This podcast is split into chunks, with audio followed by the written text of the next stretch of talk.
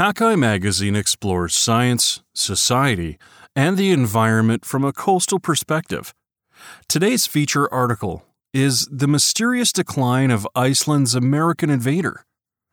In Iceland, imported mink escaped fur farms and had a heyday at the top of the food web until they became entrapped within it. Written by Gloria Dickie and read by me, Adam Dubow. There's more than one way to find a mink, but no way, it turns out, is particularly easy. On the coastal cliffs of Búðir on Iceland's western Snæfellsnes Peninsula, it's raining sideways. Gusts of wind, measured in meters per second, blow well over 15, limiting our forward momentum. Up ahead, Snorri Rafnsson clambers over clumps of long, windswept grasses that form a spongy mat over a maze of lava rock crevices. His six dogs have picked up the pungent, earthy scent of an American invader. In an all out frenzy, they pile on top of each other and kick up dirt in hot pursuit of the mink. He is around here, says Rafnsson, standing authoritatively over his hunting dogs, camouflage print shotgun in his backpack, and an unconventional tool to push the mink out of its hiding spot at his side a leaf blower. Long dark hair under a black, flat brim hat and a coarse beard complete his carefully cultivated modern Viking persona. Smartphone in hand, he narrates the chase for his thousands of Snapchat followers as he moves across the landscape with a purposeful stride. Rafnsson, who considers himself a full time mink hunter, spends his days braving the harsh elements with his cadre of canines, picking off mink one by one. The mink is a killing machine, Rafnsson says, with a reluctant awe, recalling how mink left 300 dead puffins strewn across the beach on a nearby island, leaving a mess of desecrated blood and feathers. A mink doesn't just take one puffin like a fox, he explains. It kills everything. Rafnsson sees it as his duty to protect his country's vulnerable bird colonies. Last year alone, he killed between 400 and 500 mink. Farmers often call on him, he says, to protect the eider ducks whose soft feathery down they collect in their fields. A single mink can wipe out a whole colony. Some old people say they are like vampires. They drink blood, Rafnsson continues. No, in his mind, they're athletes, always practicing and honing their skills. Some four meters below us, the tempest churns the ocean. Rafnsson revs the leaf blower, directing it into the mink's hiding spot. His dogs are growing frustrated, their enthusiastic digging waning by the minute. Despite their best efforts, the mink has retreated deep into the lava labyrinth where they cannot follow. We need dynamite, Rafnsson roars over the wind. That's the problem with the lava. We have no chance. American mink were first introduced to Iceland in the early 1930s to supply fur farms. At the peak of production in 1988, Iceland had more than 85,000 captive mink, and at one point, more than 70 farms were in the business of turning plush mink pelts into money.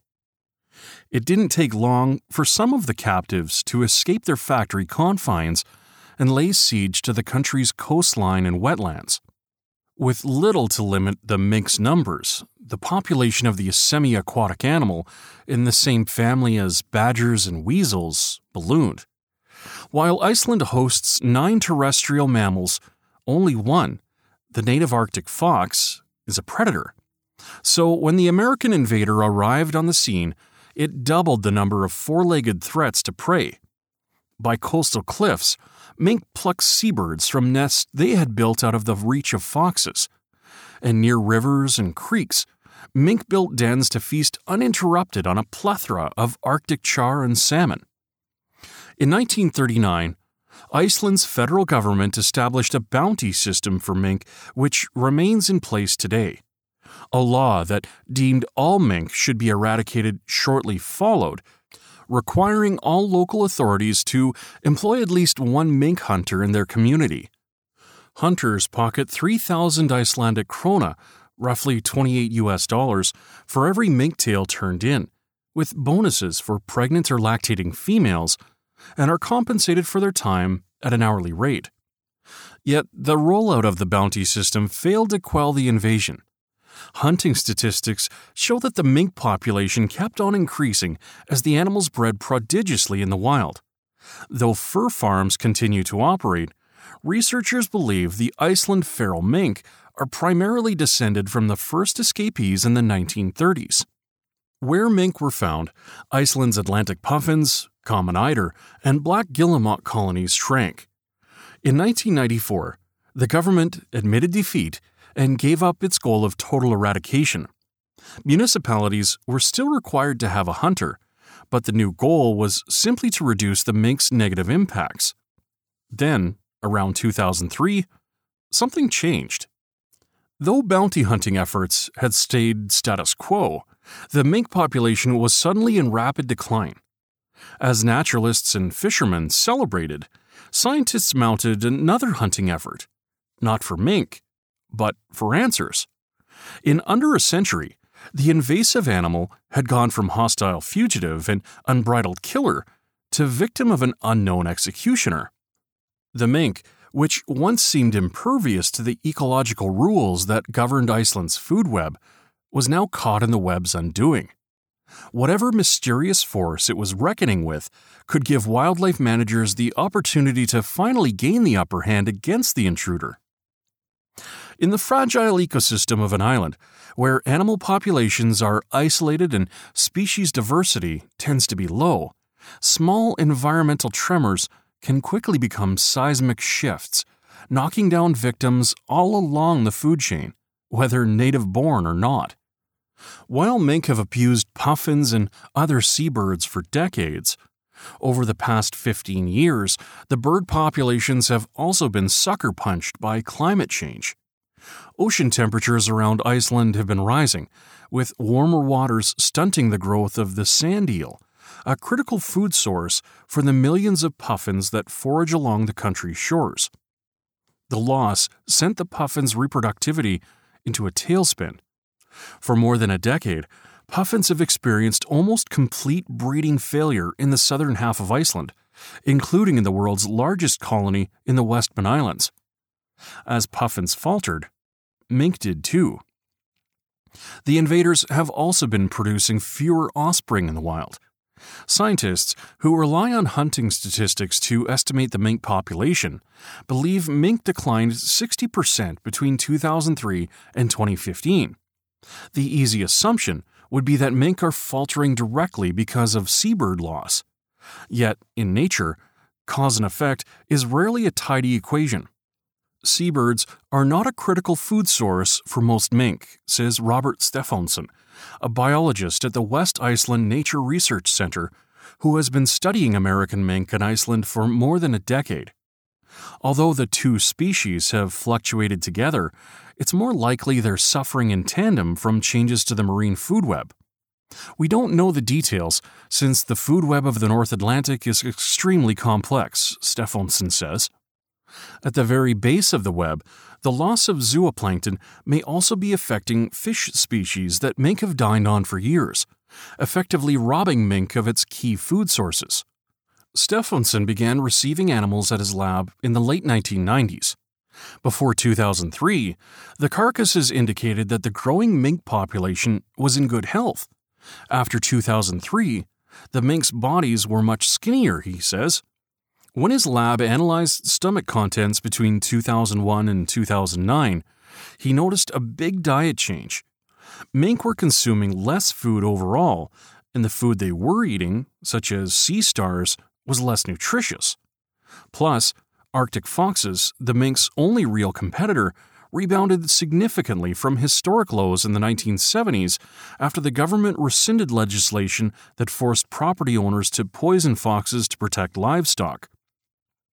Some people theorized that foxes had grown so abundant they were harassing mink or pushing them out of their habitat. However, after 2010, the fox population began to decline too, leading some to question whether the unseen force affecting mink was now hurting foxes. Thus, Stefánsson won't rule out new diseases, parasites, or pollutants as factors in mink decline either. It seemed that after exploiting the country's coastal food web for decades, the invader had eventually become entrapped within it. Mink had managed to slip beyond fur farms and wire cages, but there would be no easy escape from the island's vulnerable ecosystem. It's important to follow invasive species and try to understand what's controlling their population, Stefansson says. Then, the country can better plan efforts to control mink and prevent native wildlife from experiencing a similar demise, he says. So far, it seems the magnifying effects of climate change through the food web have been more effective than hunting at knocking back mink. The bounty program has done little to control the national mink population. Stefánsson blames that, in part, on the disorganized nature of bounty hunting. It's up to municipal governments to manage the program, each with as many as five contracted hunters, but they all have different approaches. If one community is effective at culling mink, but the neighboring community isn't, mink will naturally flow back into the lower density area, undermining the efforts of the first municipality. If the government is to capitalize on the mink's sudden change of fate, it has to become more strategic, he says. Right now, it's mostly the mink hunters themselves and their enthusiasm that drives the system. It's unlikely any Icelander is more enthusiastic about mink than Reynir Bergvinsson. The 79 year old has dedicated his life to patrolling the nation's wetlands for the trespassers, killing more than 6,000 mink in traps over his lifetime, which amounts to roughly $168,000. He uses photos and newspaper clippings to carefully document his kills in a scrapbook that he often carries with him. In a flooded field on the southeastern part of the Snæfellsnes Peninsula, near the river Laxá, Bergvinsson lowers himself into a water filled ditch half crusted over with ice and snow. Though he moves stiffly, his pale blue eyes fogged over with cataracts are animated with the same excitement he experienced as a 13 year old hunting his first mink in Gufudalur in the Westfjords. At the behest of the man who owns the salmon fishing rights here, Bergvinsson deployed one of his custom designed mink traps a month ago. Waist deep in the cold water, he takes a long wooden staff and inserts it into the trap. A submerged concrete cylinder no bigger than a cat crate, with a metal gate and narrow circular opening that's barely wider than his fist. He has 600 others like it around the country and sells them to supplement his earnings from mink hunting. This trap doesn't need to be baited to lure mink, he explains. They willingly swim in, their small bodies pushing open a hinged gate, eager to explore the foreign object in their territory. But once inside, the gate can't be opened again, preventing the now panicked mink from escaping. After a few moments of fishing around with his staff, Bergvinsson triumphantly produces the waterlogged body of a male mink and lays it on the grassy bank. Then, unexpectedly, he pulls out another soggy corpse. He explains that's not uncommon. Mink are so overcome with curiosity, they'll want to see where their brethren have disappeared to. He slings the two pathetic animals over his staff and makes his way back to his truck where he clips off the tails with a pair of metal pliers and adds them to a mason jar full of salted mink tails. The furs at this stage are worthless, too damaged by months marinating in dirty ditch water. But the tails are used to confirm the kills. He'll take them to the county government for his bounty. Exterminating mink is more important in some areas than others, but the national government hasn't focused efforts in those places instead, taking a one size fits all approach to the problem. Following the economic crisis, which began at the end of 2008 in Iceland, some municipalities also capped payouts by setting a maximum quota on the number of mink tails they would pay for. This provided little incentive for hunters to pursue mink beyond the cap, just when the mink population was crashing, and a big hunting push might have made a significant difference. Indeed, bounty systems have an inherent flaw. As the target species declines, it's harder for hunters to make a living. Though there's no indication Iceland's hunters have been so calculating, Stefansson says, it's illogical from an economic perspective for them to want to wipe out a mink population, and with it, their potential for profit entirely. As mink declined in Iceland, hunters turned to other more profitable species and pursuits. As a result, Iceland has failed to galvanize enough support to deal the mink population a lethal blow while it's down. Though the Icelandic government recently bumped its budget for mink control up by a third, the country may have missed its opportunity. There are already accounts from hunters that mink are on the rebound. Bergvinsson, for example, says the number drowning in his traps has increased over the past two years. Stefánsson has heard such claims from others too.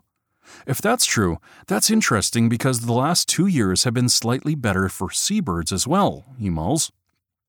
Last fall, Stefánsson renewed calls for hunters to turn in their mink carcasses so he can continue to study their body condition and fertility to determine if there's been any change in the population.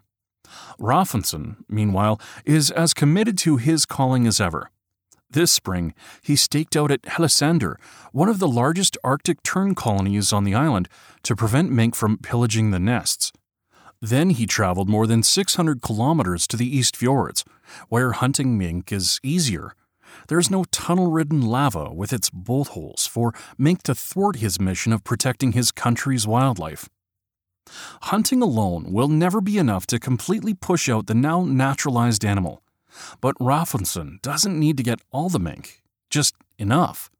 Enough that they're manageable and beaches are no longer littered with hundreds of bird carcasses. If he can accomplish that, maybe climate change will eventually take care of the rest. Find more coastal news and stories from Hakai Magazine on our website at www.hakaimagazine.com. All of our feature stories are part of the Hakai Magazine Audio Edition podcast, which you can subscribe to through your favorite podcast app. If you've enjoyed this podcast, feel free to share it with your friends. And don't forget to like, comment, and follow us on Facebook and Twitter.